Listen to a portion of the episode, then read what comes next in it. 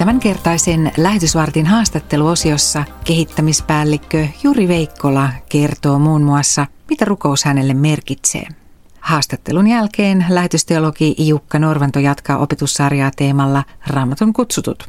Ja ohjelman loppupuolella saamme rukoilla yhdessä Jurin johdolla. Minä olen Elina Tuohista Kokko.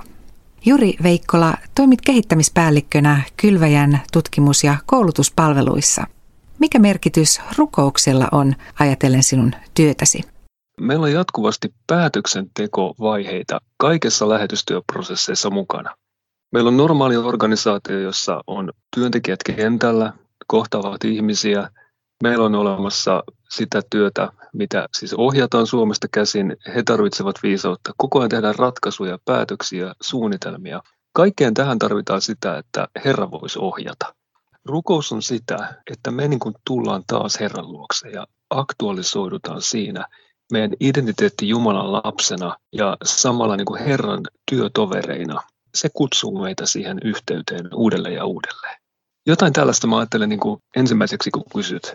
Tuossa Jeremian kirjassahan on sellaiset sanat tuossa Jeremia 23, kun he sanovat näin, että jos he olisivat seisoneet minun neuvottelussani, niin he julistaisivat minun sanani kansalleni ja kääntäisivät heidät pois heidän pahalta tieltään ja pahoista teoistansa. Meillä on niin kuin Jumalan kohtaaminen ei ole vain sananlukua tai sanan miettimistä, se on niin kuin neuvottelua Jumalalle omien ajatusten puhumista. Mä joudun muistuttamaan tästä itseäni. Eli kun aamu alkaa, niin mullahan on kiire töihin. Mä haluan ikään kuin saada kiinni siitä, että nyt on niin kuin nämä mahdollisimman tärkeimmät asiat olisi ensin tehtyjä ja sitten seuraavaksi tärkein ja, ja sitten vastaan äkkiä sähköposteihin ja muihin. Mutta sitten Jeesus otti aikaa rukoukseen. Hänellä oli juuri vähän niin kuin se sähköpostilista täynnä niitä maileja. Niin kuin meillä on sähköpostilista täynnä maileja, missä meitä kutsutaan tekemään jotain tehtäviä. Hänellä tuli siis ihmisiä samalla tavoin koko ajan eteensä, kipeinä tarpeinaan ja isojen kysymyksineen. Mutta silti hän tiesi sen, että yhteys isään oli se keskeinen elementti, jonka ulkopuolelle ei mikään kuulu. Siis että sen sisälle kuuluu kaikki ihmisten kohtaaminen. Ja hän otti aikaa yksin olemiseen, rukoiluun, tällaisena hetkinä. Tämä on sellainen, mikä mun täytyy niin kuin itse itse niin kuin nipistää ja sanotaan näin niin kuin muistuttaa siitä, sanotaanko niin kuin aamuvartiosta tai millaisia termejä sitten haluakaan käyttää. Ja sitten ehkä niin kuin vielä niinkin, että onko olemassa siis kristillistä työtä ilman sitä hiljentymistä. On tietyllä tavalla epäraamatullista ajatella, että tehdään työtä, mutta ei tehdä sitä rukoilleen. Siis eihän tämmöiseen kutsuta Uudessa testamentissa. Että joku tällaisessa niin kuin kiihkeässä työtahdissa, mihin jotenkin semmoinen oma minä itseä ajaa, niin joku siinä on sitä, mikä on niin kuin semmoista pyrkimystä inhimillisesti, josta itsensä tulee pysäyttää. Eli kyllä se niin kuin raamatullinen tapa on se, että antaa aikaa sinne hiljentymiselle. Eikä siirrä sitä jonnekin niin kuin pelkästään, että juuri ennen kuin painan pääni tyynyyn, niin luen sanan pätkän tai rukoilen lyhyen rukouksen. Juri Veikkola, millainen on sinun tiesi rukoilijaksi? Nyt mä otan vähän raamatun esimerkkiä tähän, ehkä vaikka sä kysytkin tällaista tierukoilijaksi, olisi ehkä käytännöllinen, mutta siis se, että mä just tutkin raamatusta Jeesuksen rukouselämää, ja siellä tuntuu mun mielestäni siltä, että hän rukoili tilanteissa, jotka ei ollut sosiaalisesti täysin selviä, että siihen kuuluu rukous. Vaikka tämä Jeesuksen jäähyväisrukous Johanneksen evankeliumin 17. luvussa, kun hän puhuu tästä kirkastamisesta, se ei ilmeisesti ollut Getsemanessa, vaan se ilmeisesti tapahtui kuitenkin siellä yhteisessä istunnossa, illanvietossa, jonka jälkeen tuli nämä keskeiset tapahtumat. Ja siinä siis hän rukoili tällaisessa yhteydessä, ja mä tota, mietin, että ei kai toi nyt kuitenkaan aina ole tapana tehdä noin kuin hän sen teki. Eli hänelle niin kuin sosiaalinen tilanne saattoi muuttua siitä, mikä se alun perin oli niin kuin rukoushetkeksi elämässä on niitä hetkiä, mitkä voi olla rukoushetkiä niin, että ne vaan menevät sellaiseksi. Ja se on niin kuin tavallaan meidän niin kuin vilpittömyyden, lapsenomaisen uskon ilmenemistä. Tuntuu, että usein työssäni on aika vaikeita asioita. On niin kuin hankalia paikkoja. Tämmöinen niin kuin rukouksen oppiminen, niin että se on helppoa tai epäsopivassa tilanteessa, niin hiljaa rukoileminen tai siinä oleminen, niin se on tuntunut niin kuin hyvältä. Ja sitten on vielä toinen juttu. aikana kun mä tulin kristillisen seurakunnan toimintaan aktiiviseksi mukaan, niin se oli 90-lukua ja musta tuntuu, että se gospel-musiikki, mikä mulle eli musiikkina, niin ei kuitenkaan antanut vastauksia kristillisen elämän kysymyksiin. Jostain syystä se oli sellainen vaihe, milloin tuntui, että moni gospelmusiikin laulaja halusi laulaa aina luonnosta ja kertoa kaikkea kuvakieltä, mutta ei Jeesuksen sanoja. Mä kaipasin lisää sitä sanomaa musiikista kuin ainoastaan näitä luontokuvia ja symboleja. Tämä johti sitten siihen, että kun ylistysmusiikki tuli tutuksi, niin siellä sanottiin asiat suoraan. Ja mä rupesin tykkäämään ylistysmusiikista, jossa on vahva raamatullinen sanoma. Toisin kuin joku luulee, ei siellä vaan hoita, että minä kiitän, minä kiitän, vaan että monissa niin ehkä raamatun lupausten perusteella kuljetetaan laulavalle seurakunnalle sitä sanomaa. Niin tästä tuli semmoinen yhteisöllinen laulaminen, yhteisöllinen rukouslaulu tärkeäksi, jota niin kuin ylistysmusiikki parhaimmillaan on. Tämä on ollut semmoinen itselle tärkeä. Myös seuraavan Arjopakostapahtuman teemana on rukous ja tarkemmin vielä rukous lähetysnäyn sytyttäjänä. Areopakostapahtuma on ikään kuin lähetysnäyttämö.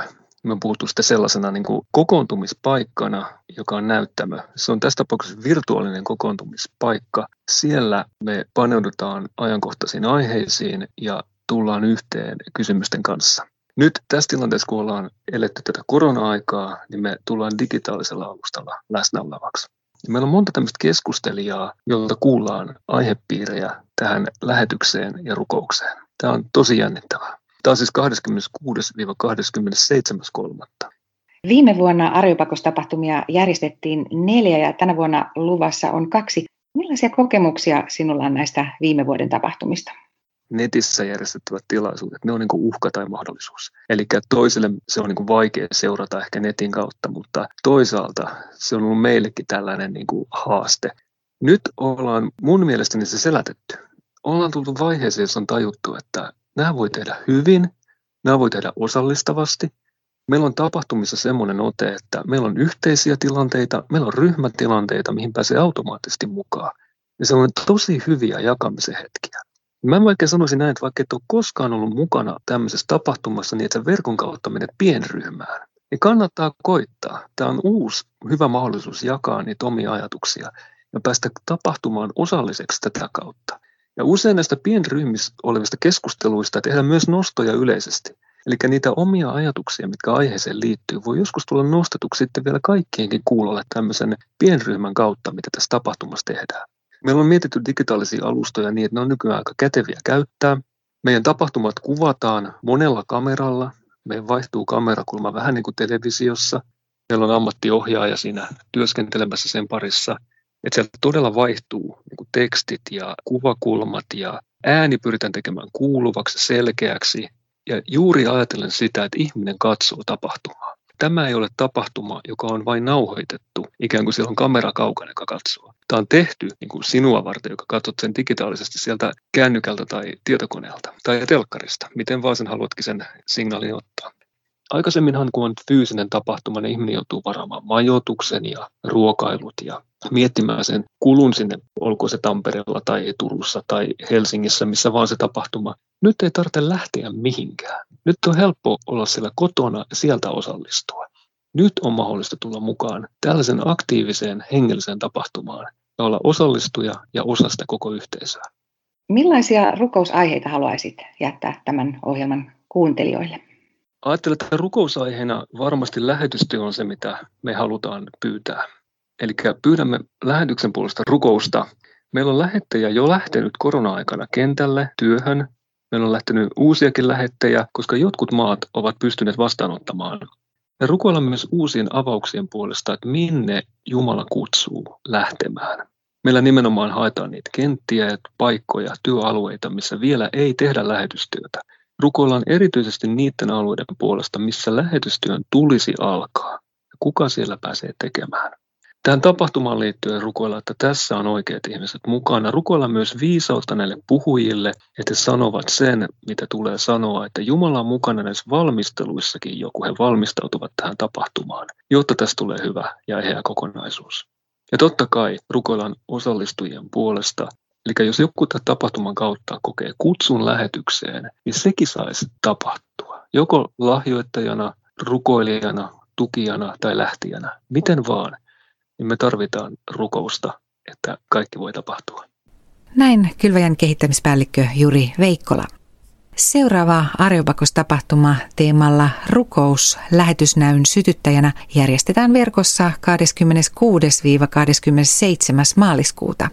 Ilmoittaudu ja lue lisää kylvaja.fi. Ja seuraavaksi onkin vuorossa lähetysvartin opetusosio, josta vastaa tuttuun tapaan lähetysteologi Jukka Norvanto aiheenaan Raamatun kutsutut. Vuorossa on opetussarjan neljäs osa. Abrahamin kutsu. Jumalalta erityisen kutsun saaneista raamatun ihmisistä tärkeimpiin kuuluu epäilemättä Abraham. Hän sai kutsun jättää isänsä koti ja kaikki siihen liittyvä ja muuttaa maahan, jota hän ei ollut koskaan nähnyt. Oliko siinä kaikessa mitään järkeä? Järki tuli siitä, että kutsun oli antanut Jumala, joka hallitsee kaikkea, uusia olojakin. Pari tuhatta vuotta myöhemmin Jeesus sanoi Matteuksen luvussa 10 ja 39 näin. Joka varjelee elämäänsä, kadottaa sen, mutta joka elämänsä minun tähteni kadottaa, on sen löytävä. Ulkoisessa mielessä Abraham kadotti elämänsä, kun hän suostui noudattamaan Jumalan kutsua. Todellisuudessa hän kuitenkin löysi sen, otettuaan todesta sen, mitä Jumala sanoi. Jumalan kutsun noudattaminen ei tehnyt Abrahamin elämästä helppoa. Uuteen luvattuun maahan hän oli kyllä päätynyt, ja toimeentulonsa hän oli siellä kyennyt takamaan itselleen ja puolisolleen. Vanhuus alkoi kuitenkin vääjäämättömästi painaa päälle, eikä perillistä suvun jatkaja ollut syntynyt. Siksi hän sanoi Jumalalle, olenhan jäänyt lapsettomaksi ja minut peri damaskolainen Eliezer. Et hän ole antanut minulle perillistä. Masentunut mies oli. Koko maailma tuntui pimeältä. Mitä tekee Jumala, kun ihminen puhuu näin? Ensimmäisen Mooseksen kirjaluussa 15 ja 4 sanotaan, mutta hänelle tuli tämä Herran sana, ei hän sinua peri, vaan sinut perii sinun oma poikasi. Jumalan ja Abrahamin välinen keskustelu käytiin yöllä. Mies oli katsellut teltansa pimeydessä pientä maailmaansa. Ahtaita ympäröitä katselevan on helppo masentua. Silloin koko elämästäkin tuntuu katoavan toivo, eikä sellainen ole Jumalan mieleen. Niinpä hän vie masentuneen ihmisen avarampien maisemien keskelle, jossa näkee pidemmälle. Siellä tähtikirkkaassa yössä hätäilevä ihminen saa selvän vastauksen. Ei palvelijasi sinua peri, sinä saat oman pojan. Ja varmuuden vakuudeksi Jumala sanoo vielä epävarmalle ihmiselle, katso taivaalle ja laske tähdet, jos kykenet ne laskemaan. Yhtä suuri on oleva sinun jälkeläistesi määrä. Jumala osaa hoitaa väsynyttä sielua. Teltan pimeässä Jumala oli sanonut Abramille, että tämä saisi pojan. Mutta se ei riittänyt Jumalalle. Hän vie miehen ulos tuijottamasta oman napansa ja näyttää tälle taivaankannen tähtiloiston. Yhtä suuri on oleva sinun jälkiläistesi määrä. Jos olet yrittänyt laskea paljan silmin taivaan tähtiä, olet huomannut kuinka vaikeaa se on. Laskut sekoavat aina. Abrahamkaan ei kyennyt laskemaan tähtiä, eikä nykyäänkään kukaan tarkkaan tiedä, montako niitä on. Myöskään sitä ei voida sanoa, kuinka paljon jälkeläisiä Abrahamilla on kaiken kaikkiaan ollut ja vieläkin on. Abrahamin jälkeläisiä on näitä kahdenlaisia. Toiset ovat hänen biologisia jälkeläisiään ja toiset hänen hengellisiä lapsiaan, joita eri puolilla maailmaa elävät kristityt yhdessä edustavat. Siksi Jumalan sanat tähti taivaalle katsovalle Abrahamille ovat meidänkin kannaltamme niin tärkeitä.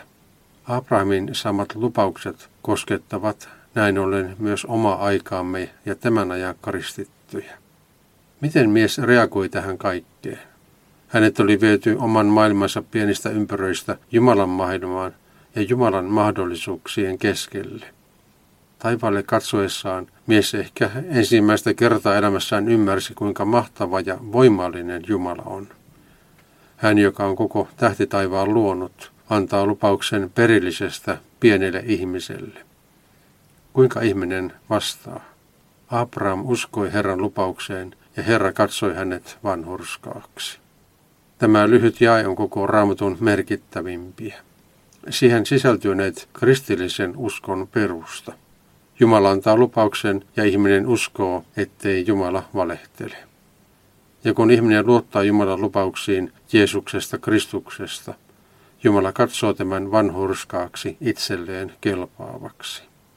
Jumalan Abrahamille antaman kutsun merkityksen suuruus jatkaa näin edelleenkin avautumistaan, kun ihmisiä lähellä ja kaukana liittyy Jeesuksen seuraajiin. Lähetysteologi Jukka Norvannon opetuksen aiheena oli Raamatun kutsutut. Kutsumuksesta voit lukea myös uusimmasta Kylväjä-lehdestä, jonka voit tilata maksutta osoitteesta kylvaja.fi. Ja vielä muistin virkistämiseksi. Lähetysvartin voit kuunnella nykyään myös Kylväjäpodista, joka löytyy myös Spotifysta sekä Apple- ja Google-podcasteista. Ja nyt lähetysvartin lopuksi saamme rukoilla vielä yhdessä Juri Veikkolan johdolla. Herra, me kiitetään siitä, että meillä on lupa olla osa tätä työtä, mitä sinä teet maailmassa. Anna Herra, että me olemme kuulemassa sinua, emmekä paaduta sydäntämme sinun äänesi edessä. Anna Herra meidän uudistua, vaikka meillä olisi ikää vähän jo enemmänkin, että me voitaisiin olla kuin nuoria kuuntelemisessamme ja uudistumisessamme. Ja niin kuin sana sanoo, kohota siiville kuin kotkat, valtaa eikä väsyä, juosta eikä uupua. Kiitos, että sinun edessäsi, Herra, vanhakin ihminen voi uudistua näkemisessään ja tekemisessään, koska sinun sanasi lupaa uudistukseen. Herra, sinun käsisi jätämme itsemme ja työtoverimme. Amen. Lähtekää rauhassa ja palvelkaa Herraa ja toinen toistanne ilolla.